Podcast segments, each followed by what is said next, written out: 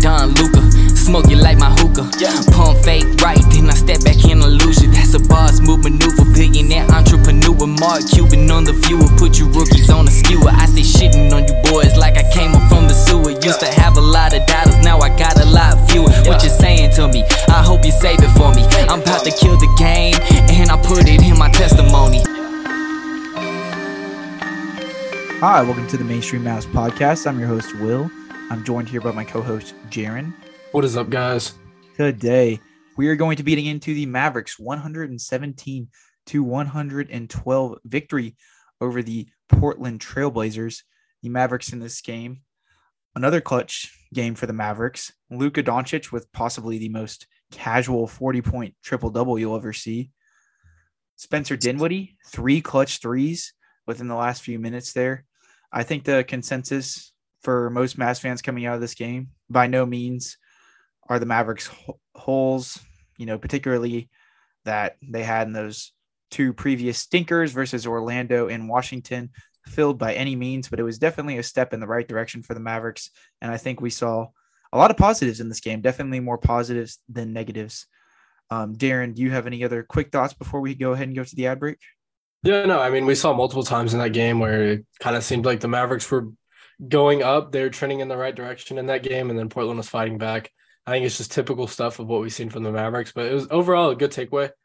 Uh, and again, I mean, not to toot my own horn, but I, I, said the Mavericks would win by five points before the game started, and look what the score was. So, no, yes, Jaren texted, me texted me that right before the game, and it ended up coming into fruition. I actually, I'm LeBron James, so yeah. but anyways, we'll be getting into everything to do with this game and looking ahead to the Mavericks game on Tuesday, where they play the Clippers um, at the very end. But you know, tip, uh, mostly we're just going to be covering uh, this Portland game. Of course, there's a lot of good things to take away. But before we do that, here's an ad from our sponsor, Anchor. All right, so coming out of the gates, the Blazers start the game seven to zero. You know, they had a Damian Lillard three, some Jerami Grant buckets mixed right in there.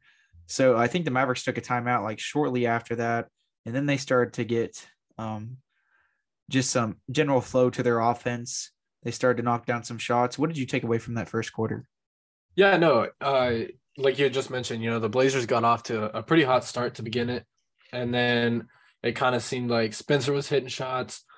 Uh, really, honestly, uh, it was like Spencer and Luka really kind of going at it, and then the Mavericks jumped up to I think it was eleven to seven at one point or nine to seven.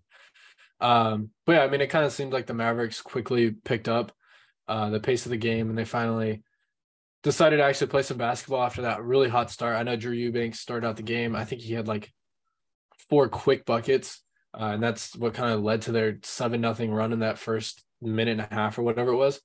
Uh, but really in the first quarter, what kind of stuck out to me, I know that we haven't seen. Drew Eubanks only had he only he only scored once, but he, oh, it was, was, the first back. Okay, he, was, he, did, he was getting a lot of rebounds. I will say. That. Yeah, yeah, yeah. Um, yeah. Anyways, uh, like the the one thing that really did stick out to me was uh kind of the connection between Luka and Christian Wood. I feel like we haven't seen this a whole lot this season, and to kind of see it in such an early fashion.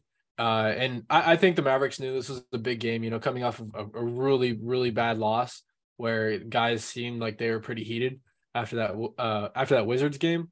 You know, I think to come out of the gates, come into this game, you know, you're on their home court, like you have to really, really play good basketball. Uh, and it seems like the Mavericks really did that in the first quarter. It, it all due to Christian Wood and Luka Doncic. I know uh, Spencer hit a few. I think he hit uh, a three pointer, and I feel like that was maybe it for his first quarter. Um, but yeah, like one thing that just really did stick out to me was we finally got to see a little glimpse of Christian Wood and Luka Doncic, whether it was pick and roll or Christian Wood making really good cuts. Uh, Luka was able to find them, and that's kind of what led to that 42 point triple double, as you mentioned in the intro. Yeah, the Blazers were playing a lot of zone defense, especially in that first quarter. Um, they are one of the highest zone usage teams in the NBA. And once they started trapping Luka a little, he would just bullet pass it to the middle of the floor. Christian Wood would just go up for an easy dunk. I mean, I think there were four or five possessions within that first quarter where Christian Wood and Luka just looked unstoppable, particularly when Drew Eubanks came out of the game. Because uh, the Blazers effectively had no interior defense outside of that. You know, obviously the Blazers are a much improved defensive team this year with the amount of wings they have, but they have no rim protector, you know, barring whatever Nurkic gives you, right, when he's healthy. And he didn't play in this game. So the Mavericks were really able to eat at that. And I thought another interesting thing was the way that Luka was getting his points, not just in that first half, but throughout the game, but particularly in that first half. We saw him have a lot of post ups on um, where he used the baseline basically as a shield to get to the basket. And the Blazers didn't bring any help because of their defensive scheme.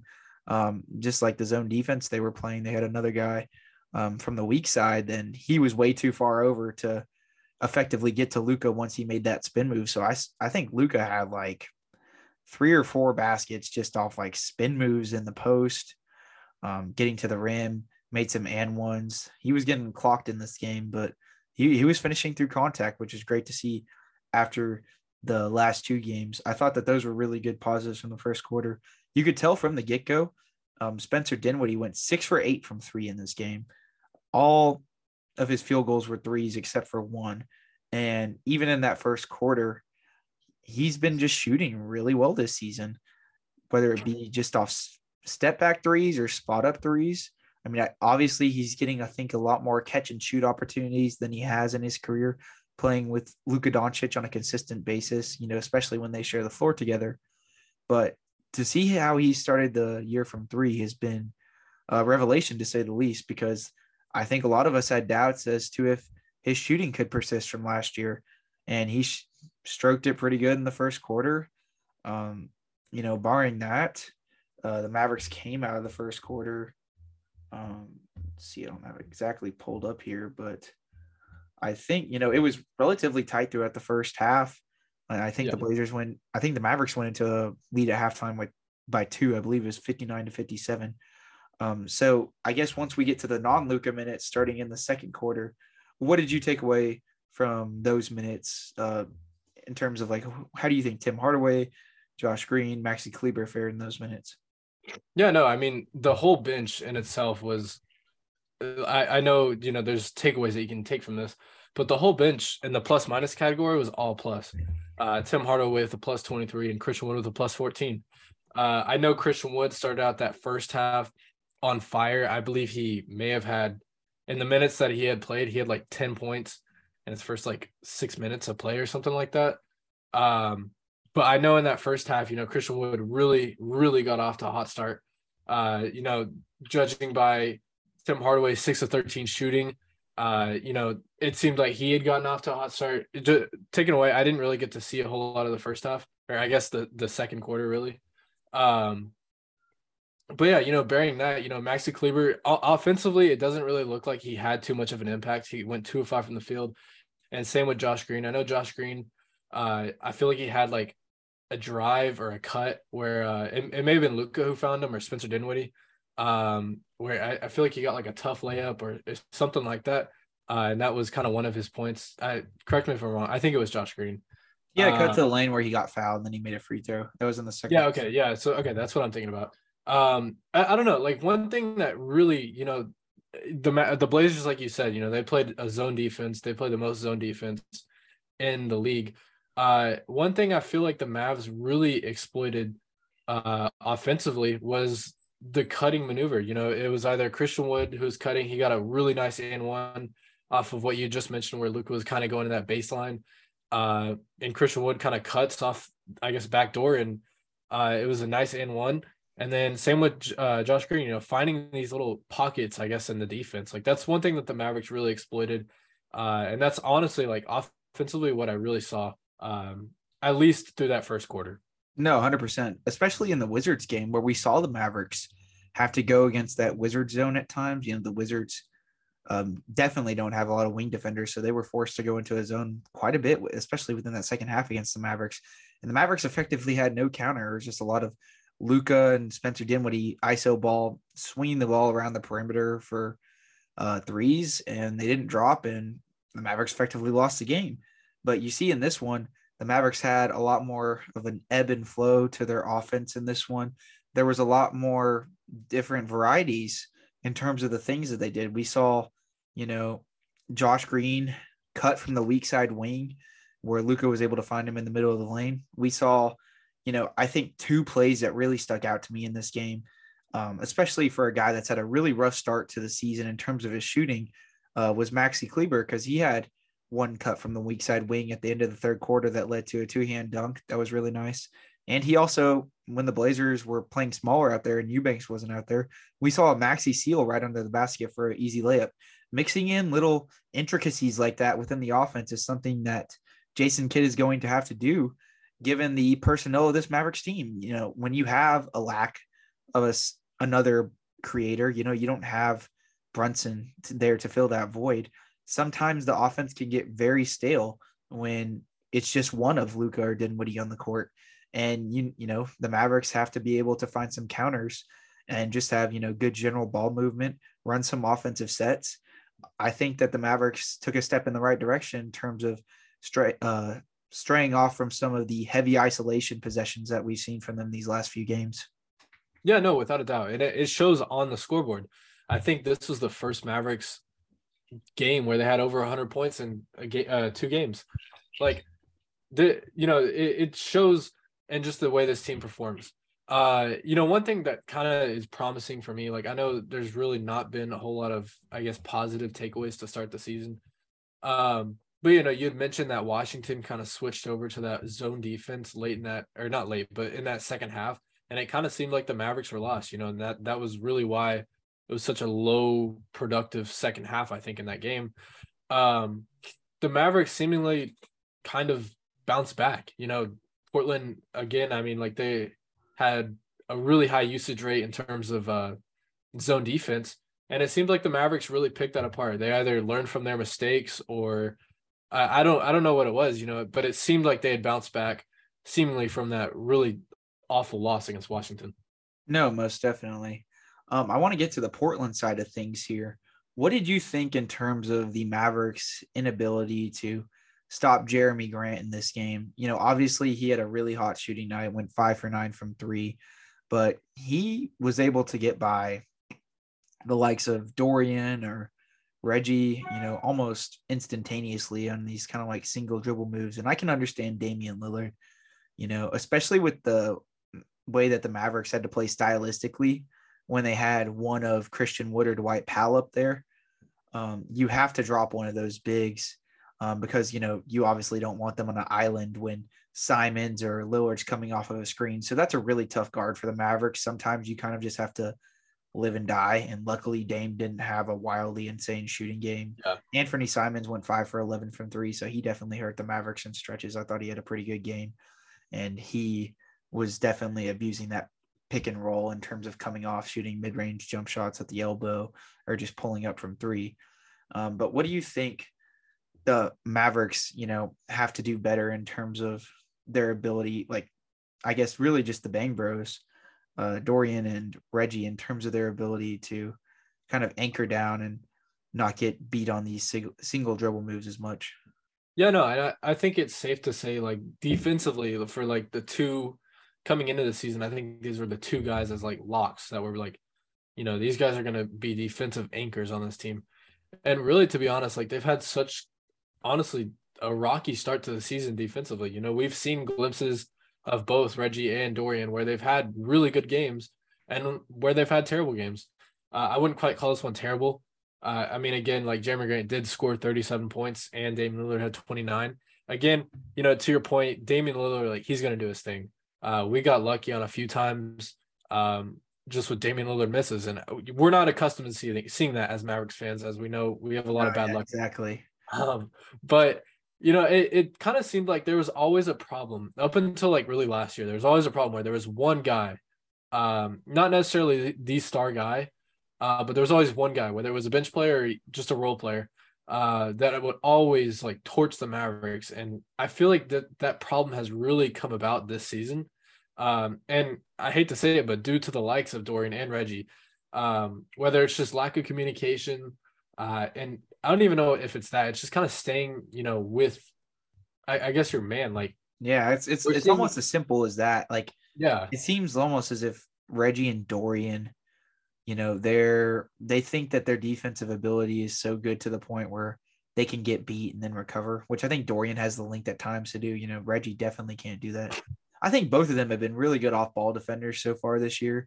But in terms of just man to man defense, I honestly think Josh Green's done a better job I, yeah. guys than they have just to start the season. But you know, these are micro criticisms to an extent. I mean, Jerami Grant is a really good player at the end of the day, and we have seen you know spurts of these guys still defending really well, even amidst some of their shooting struggles, particularly Reggie. Um, I guess in terms of how amplified his shooting struggles are.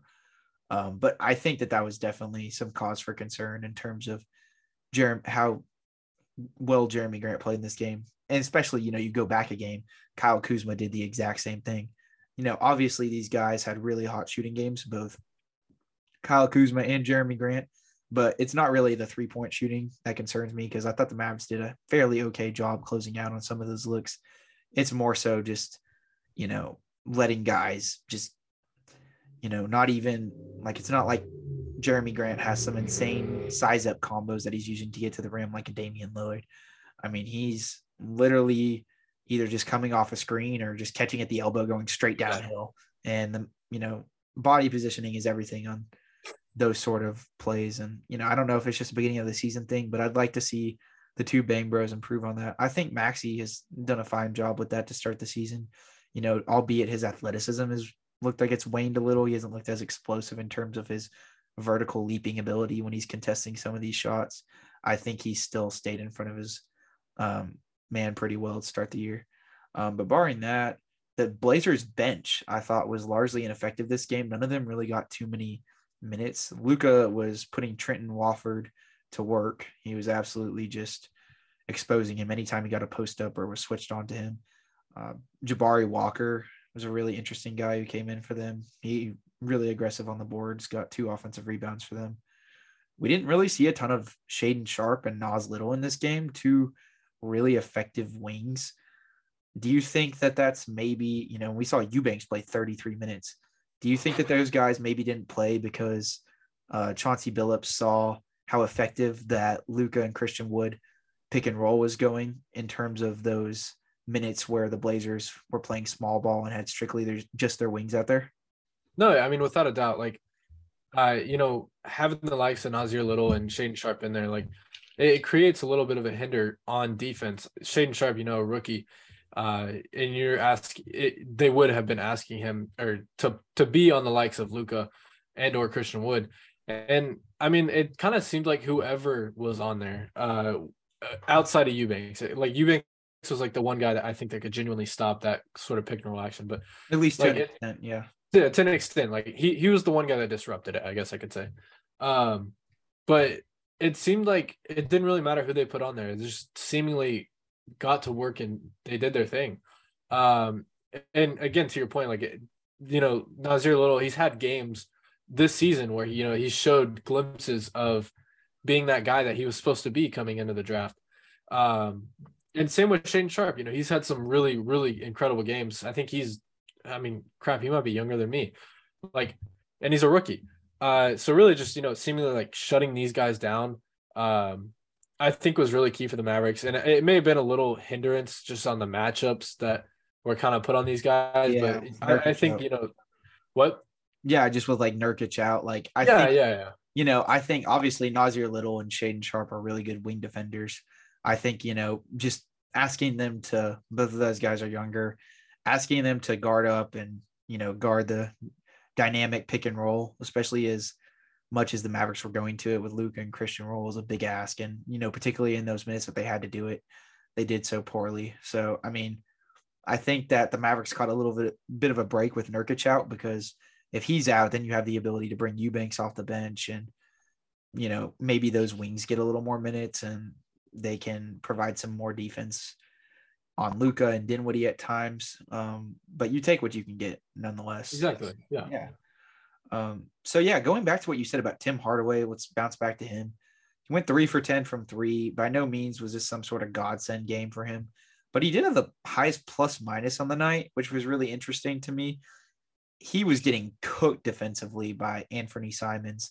I, I know at one point Bibbs pointed out on Twitter um, that at one point, like Tim waved off Josh to take the Anthony assi- Anthony Simons assignment on defense and just got scored on like really quickly, which I thought was really funny. Um, but I mean, I thought like this was, I even tweeted as much though, like this was one of those games that really exemplified like just how bad Tim Hardaway Jr. is on, as a defender. Because, you know, outside of his ability to charge, uh, to draw charges, which we love, and, you know, Tim ha- is actually very instinctual about. I think that that's, you know, that definitely helps us in spurts. Um, outside of that, though, like Tim can just not stick with his man unless the Mavericks are in a zone scheme or they're in a, you know, they're playing really switch heavy. And I think that until the Mavericks get that sort of, I don't know how to say it, more so, like just that uh, synchronization between their defense and that communication, like we saw at the turn of the year, that's when it happened for the Mavericks last year.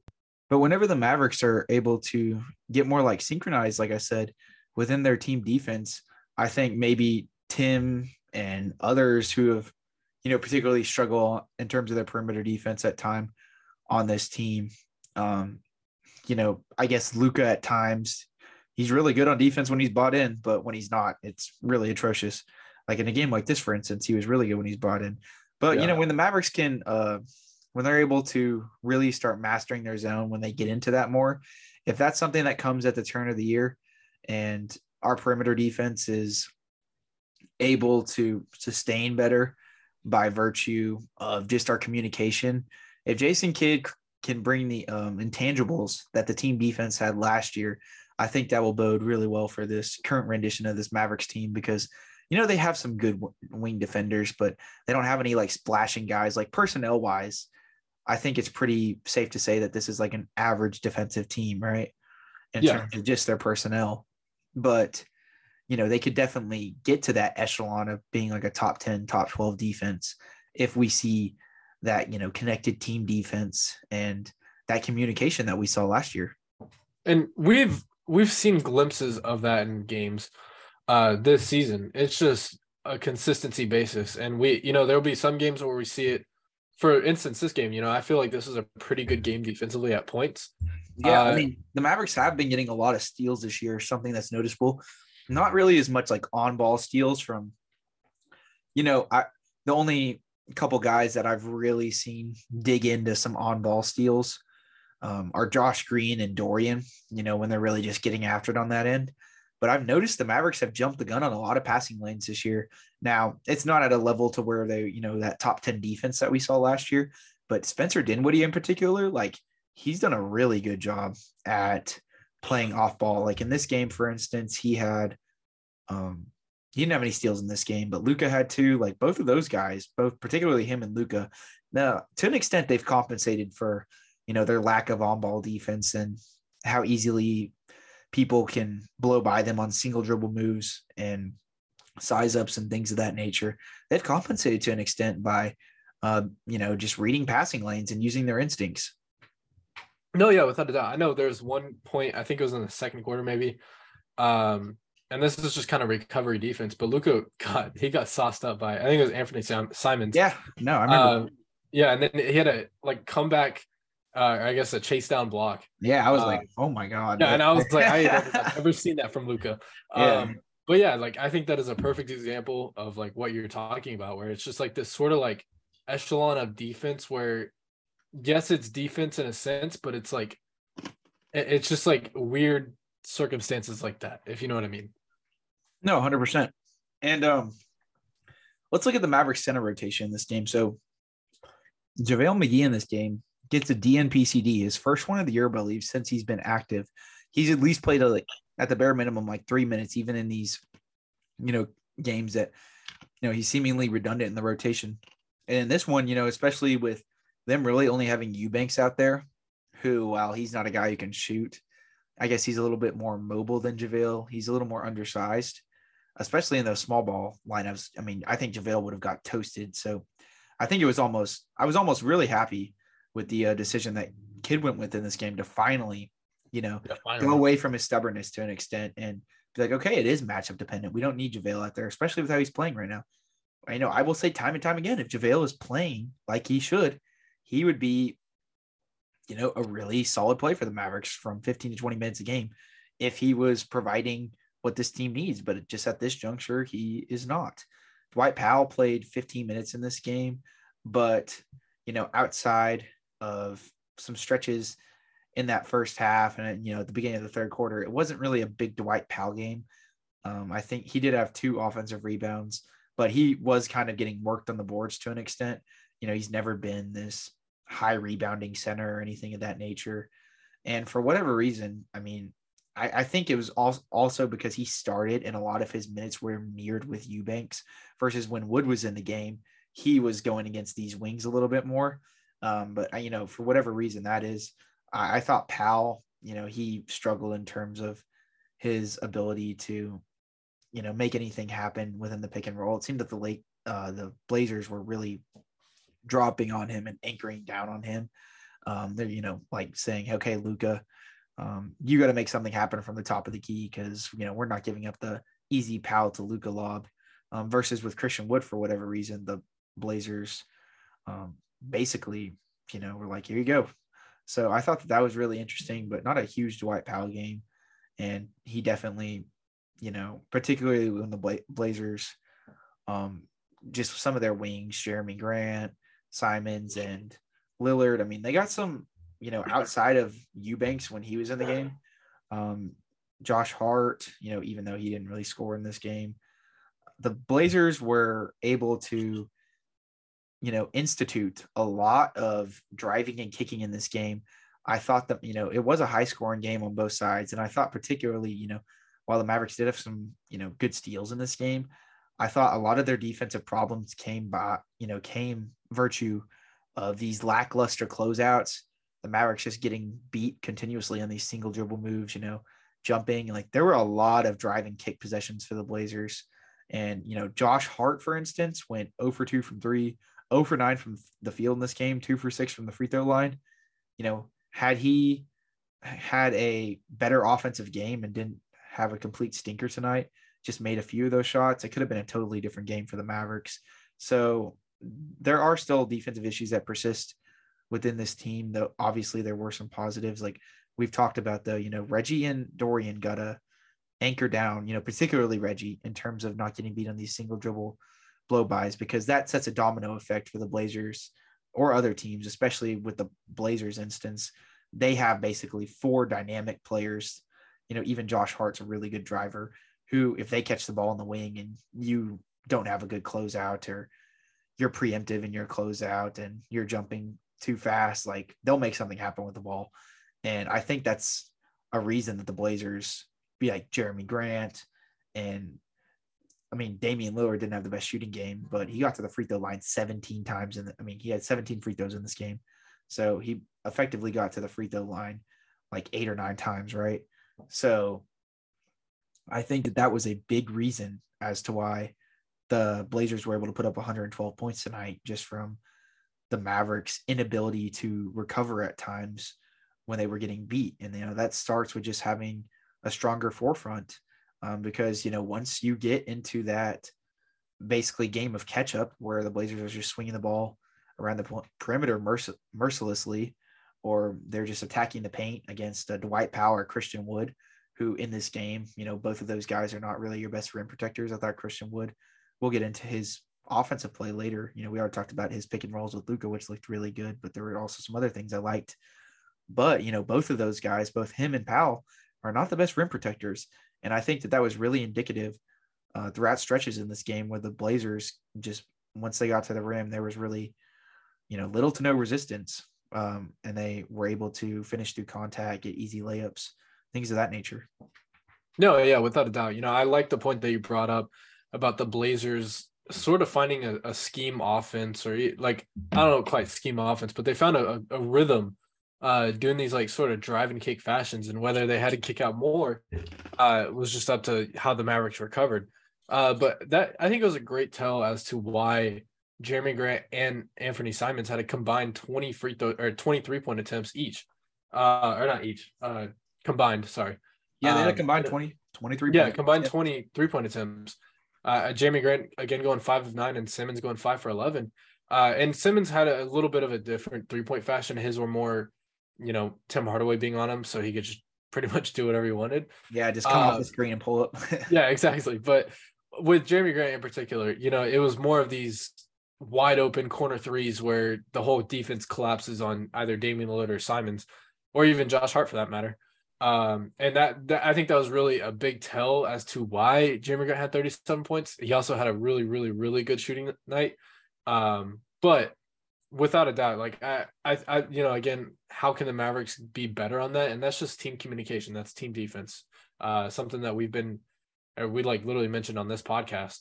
Um, but yeah, you know, I think that's kind of a, a big tell as to why, you know, there was three guys in this game where they had 20 plus figures. No, exactly. Like the Blazers, that's something that the Blazers have that the Mavericks don't, you know, in terms of three guys who can fill it up on offense by themselves. Um, we're not going to get into that too heavily as we've, you know, I trouched in that solo pod and you did in the pod we did together about the Mavericks personnel struggles in regards to how much this team misses another ball handler.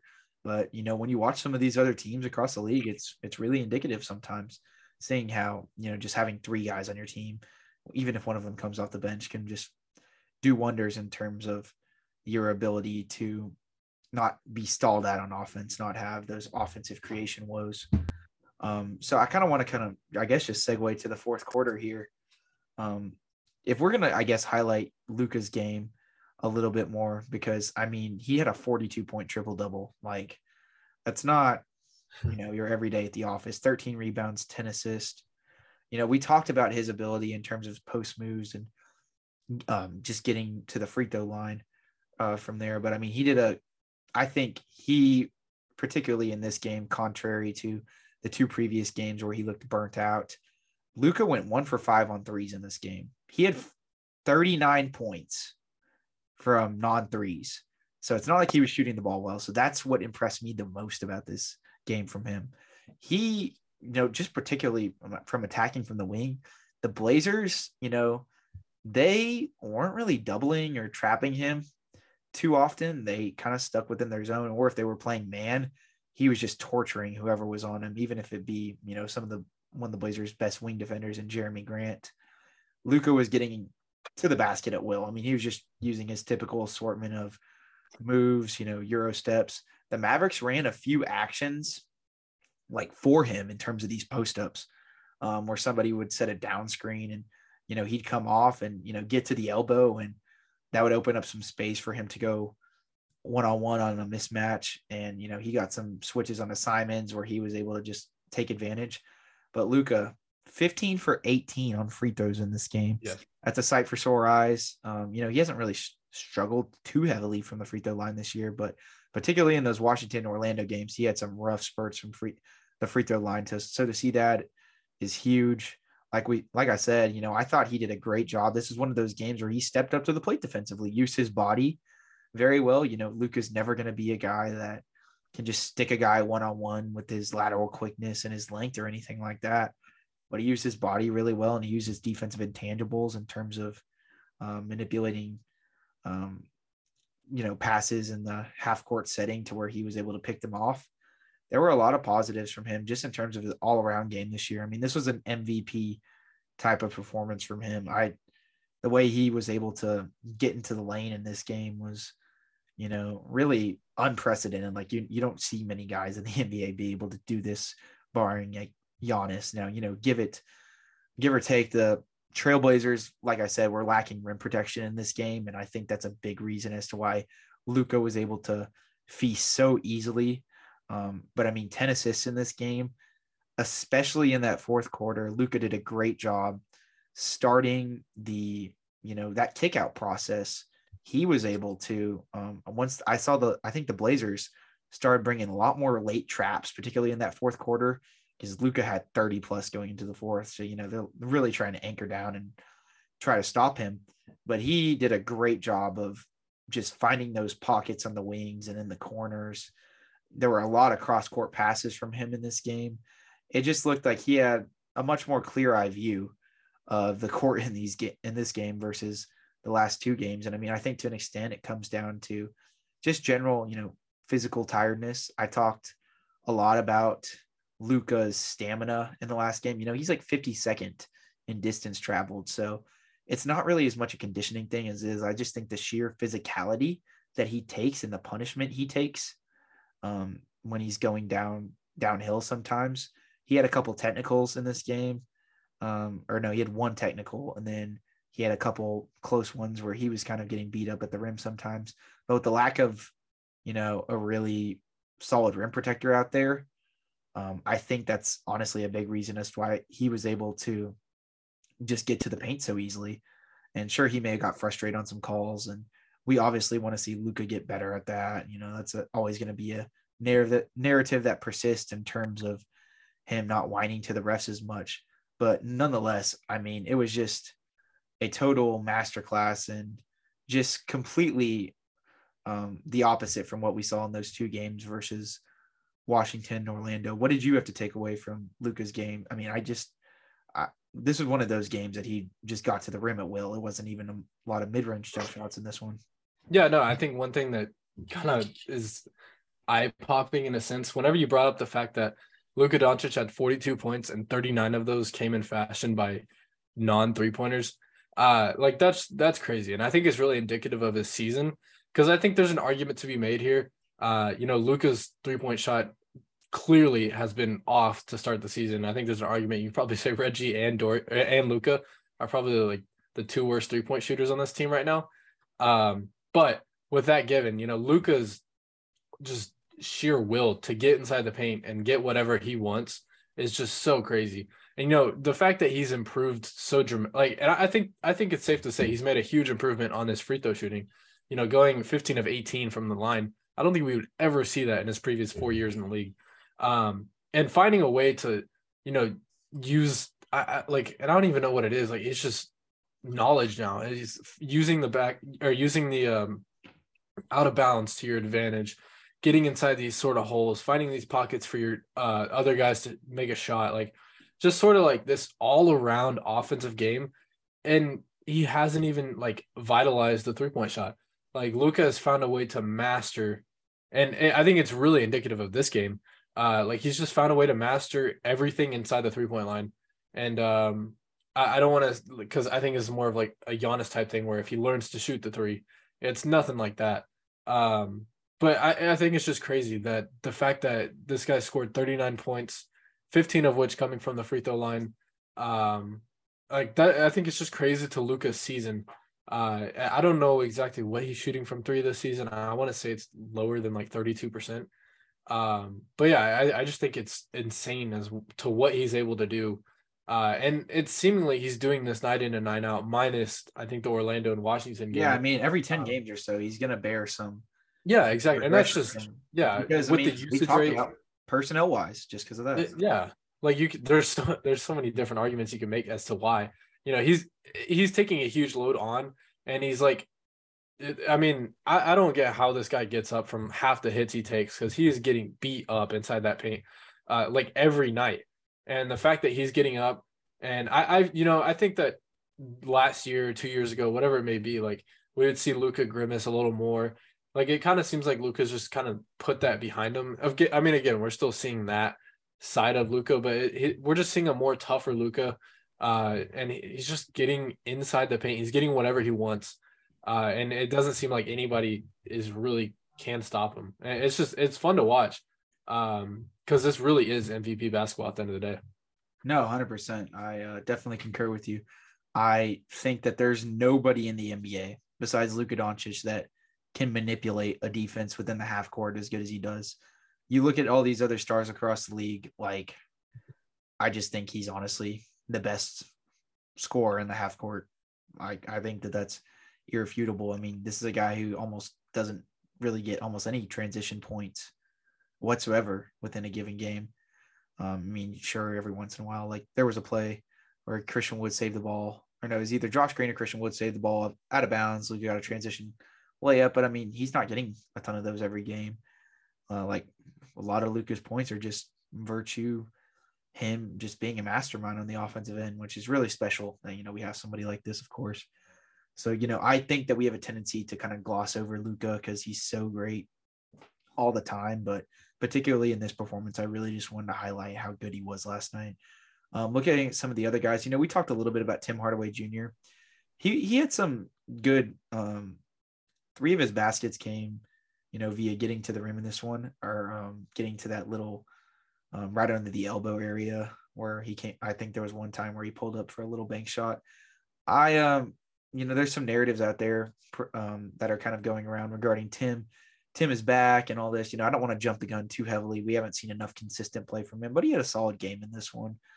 Um, you know, three turnovers, and I mean his plus minus was really good in this game. But you know, individual plus minus is from like you know just one game in particular is not something I'm going to take a ton of credence from.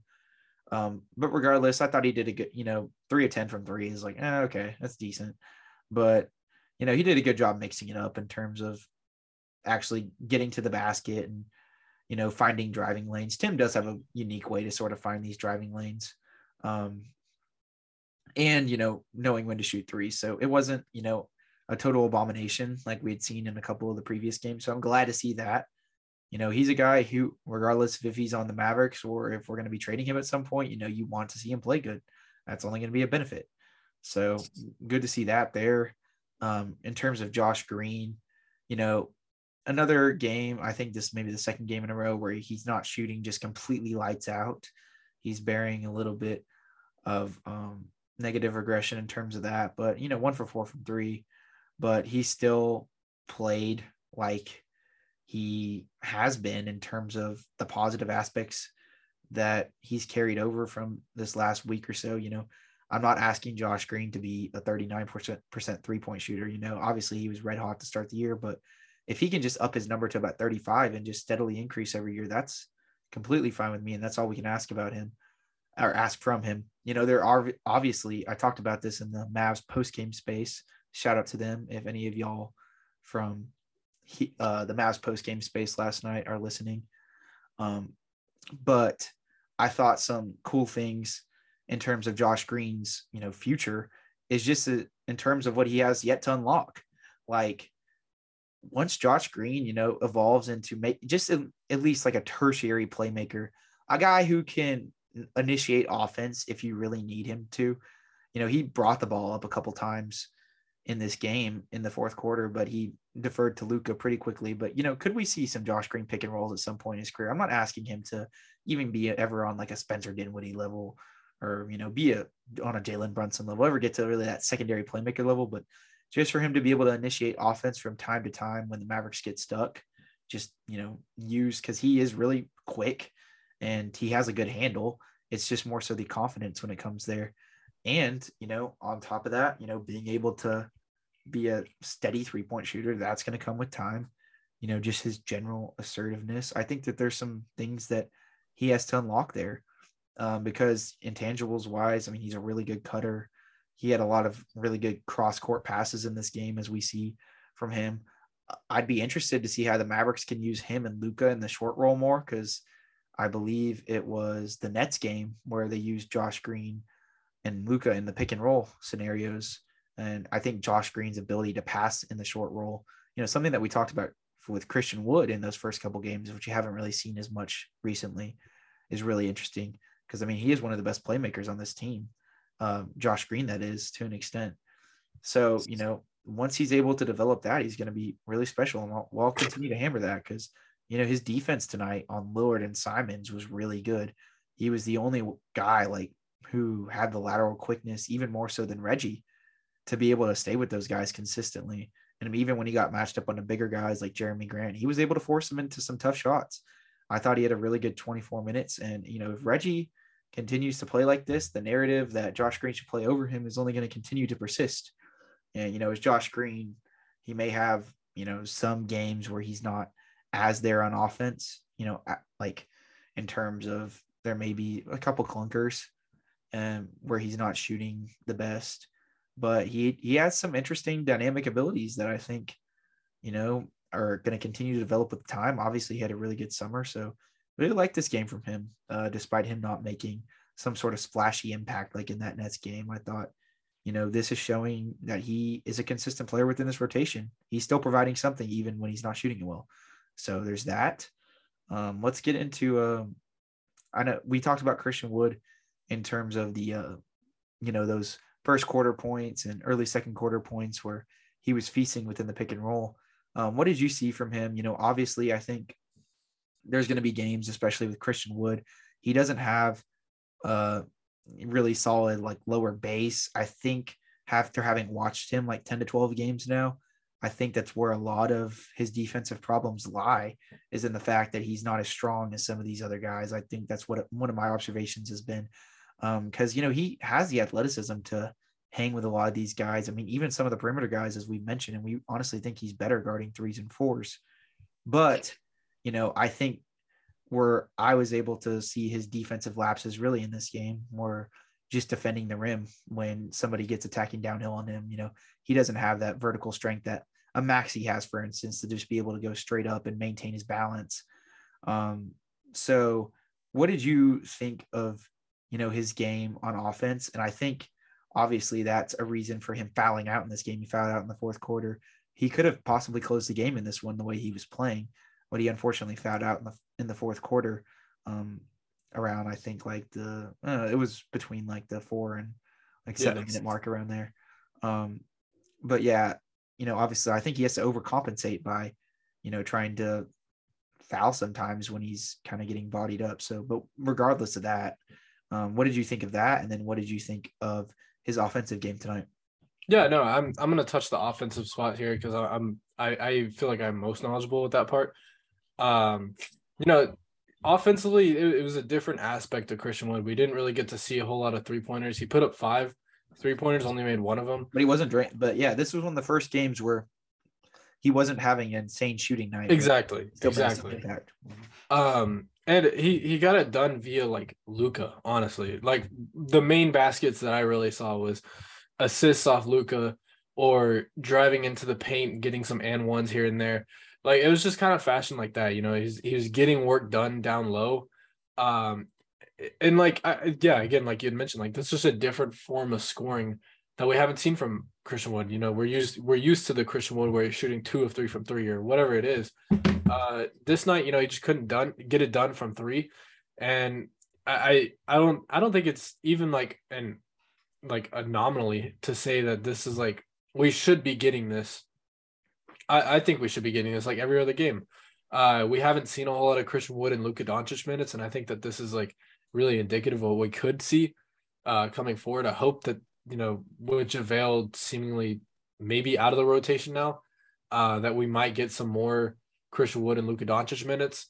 Um, but yeah, I, I, think offensively, like we just saw a different kind of form uh, or a different fashion of scoring from Christian Wood, and I I I liked it. No, yeah. Uh, now defensively, uh, I I I guess I'll say like it's honestly we're we're kind of lucky Nurkic didn't play because I feel like Nurkic uh would have just bodied him even more than anybody already did. Uh, but what you you know bringing up a good point about strength.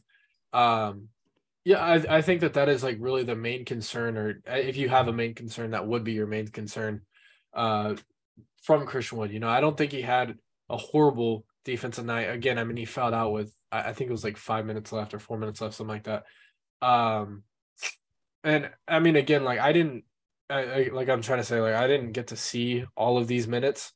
Um, but yeah, you know, I think I think he didn't have a terrible defense tonight, but had Nurkic been in there, it, it may have been a little different. Uh, but yeah, you know, a lot sooner. Exactly. Yeah, I I think without a doubt he would have. Uh, but yeah, if there's one trend defensively that has kind of hindered uh, Christian Wood throughout the season has been his strength. I think that is like the real outlier that we've seen from him. No, 100%. That was a great point you made there. Um, so yeah, but I thought nonetheless, like I thought he did a good job taking advantage of those mis- mismatches when he was switched on to wings um, on Portland in those minutes, and some of those non-Luka minutes. He didn't have a ton of non-Luka minutes, but you know the argument for him starting, especially with JaVale, you know, maybe not playing as much, is only going to increase and I do like the Christian Wood Maxi lineups together. The Christian Wood Powell lineups kind of seem counterintuitive from the perspective that, you know, you basically have two guys to um able to roll with Luka, but it kind of it, to an extent it kind of negates the possibilities you have with Christian Wood out there. You essentially just make him a spot up shooter at that point. So I kind of yeah. want to see the Mavericks stray a little more away from that because I saw they played that a little bit. But Christian Wood and Maxi together is really interesting. But I think the narrative is only going to amplify in terms of that Christian Wood should be starting if JaVale is not getting if JaVale's not even spot, spot starting anymore, then you know I think D- Dwight can still be a serviceable big off the bench. But that's for another podcast. We'll get more into that, uh, the whole starting lineup thing. You know, maybe in one of our um, mainstream minutes that we're going to be doing um, or matinee mainstreams before some of these games. We'll get into those a little more. Um, but that's definitely something to monitor going forward. Um, lastly, before we end the podcast, I just want to get into Spencer Dinwiddie. Nothing like too out of character from him in this game in terms of, you know, like in the Washington game, for instance, in his revenge game where he was just getting to the rim at will. Um, he really wasn't driving like too much in this game, but I thought he actually looked not half bad passing the ball tonight. Um, only two turnovers, six assists for him. Like, and he he found Maxi on that seal off. Like he had some good passes yeah. in this game. He looked he looks like he's getting more comfortable within the Maverick system. You know, he's not um the greatest passer on this roster. Like I heck, I even think talent wise, like Josh Green is a better passer than him technically, but he seems like he's using his ability to, you know, manipulate pick and rolls and find gaps within the offense in terms of like swing passes, um, to find shooters in the wing in the corner, it's starting to look a lot better. And I think that that's that'll give him a steady five to six assists a game. So that's looked better. Um, but besides that, he wasn't really exploiting too many driving lanes. I mean, he didn't even have any free throws attempted in this game. Nobody in the starting lineup did except for Luka, which is kind of crazy. Um, but I mean, just went bonkers from three in those last couple minutes. You know, a lot of it virtue, you know, those Luka driving kicks to, you know, basically uh, catalyze those possessions. But I mean, three threes in a row to close the game, you know, effectively basically carrying the Mavericks to a victory. If he doesn't hit those, who knows what happens in this game? Um, do you have anything that you really want to take from this and just his hot start to the year from shooting wise in general? Is it something that's going to be able to persist? No, I and you know, I think getting off to a hot start shooting, I think that is something that could probably stick throughout the season. Um I, I want to speak like in particular to that like Maxi uh, like slip or whatever you call it, um, or he just kind of like broke the defense and sort of found the pockets. Um, I think that is really indicative of like Spencer's passing and how much it's progressed. Uh, but I, I, I really think like you know shooting wise, I think it's I think it's gonna stick, and I think passing wise, it's only gonna improve. No, hundred percent. Um, I mean, he's never gonna be like that, you know, distinguished passing playmaker that the Mavericks like sorely need. You know, I think that there's still maybe a wing or a guard out there that can help a little bit more on that side of things. Um, but like you know, for him to get a steady five to six, five to six uh, assists a game, I think he's kind of dispelling the narrative that he's just this um, shot creator and he's just this guy who's only going to be able to provide offense from a scoring perspective because um, I had kind of had that preconceived notion when the season started, but he's he's shown some things these last couple games. I gotta backtrack on what I said to an extent. I'll give him some credit there. um, but you know, with that being said, um, the Mavericks play the Clippers on Tuesday. That'll be an interesting one to see if Kawhi Leonard plays. Uh, get two days off in between games, which is nice. Get a little rest for the the boys. You know, especially since we think Luka might rest on that second night of a back to back versus Houston on Wednesday. Um, so that'll be an interesting game. We'll have more. We'll probably do a mainstream matinee episode before that game on Tuesday. Um, but you know, take tomorrow off. Um, so that'll be an interesting game, especially if Kawhi plays. But I don't know if he has. He's only played two games this year. But that's Clippers seven and six. You know, if they are fully healthy, they're really good. But the question is if they're fully healthy. They're not a regular season team because of that. So that'll be really interesting to see. But barring that, thank you guys for listening. Make sure to follow us at mainstream underscore Mavs on Twitter. Give us a five star rating on Apple Podcasts or Spotify. And we will see you guys in the next one.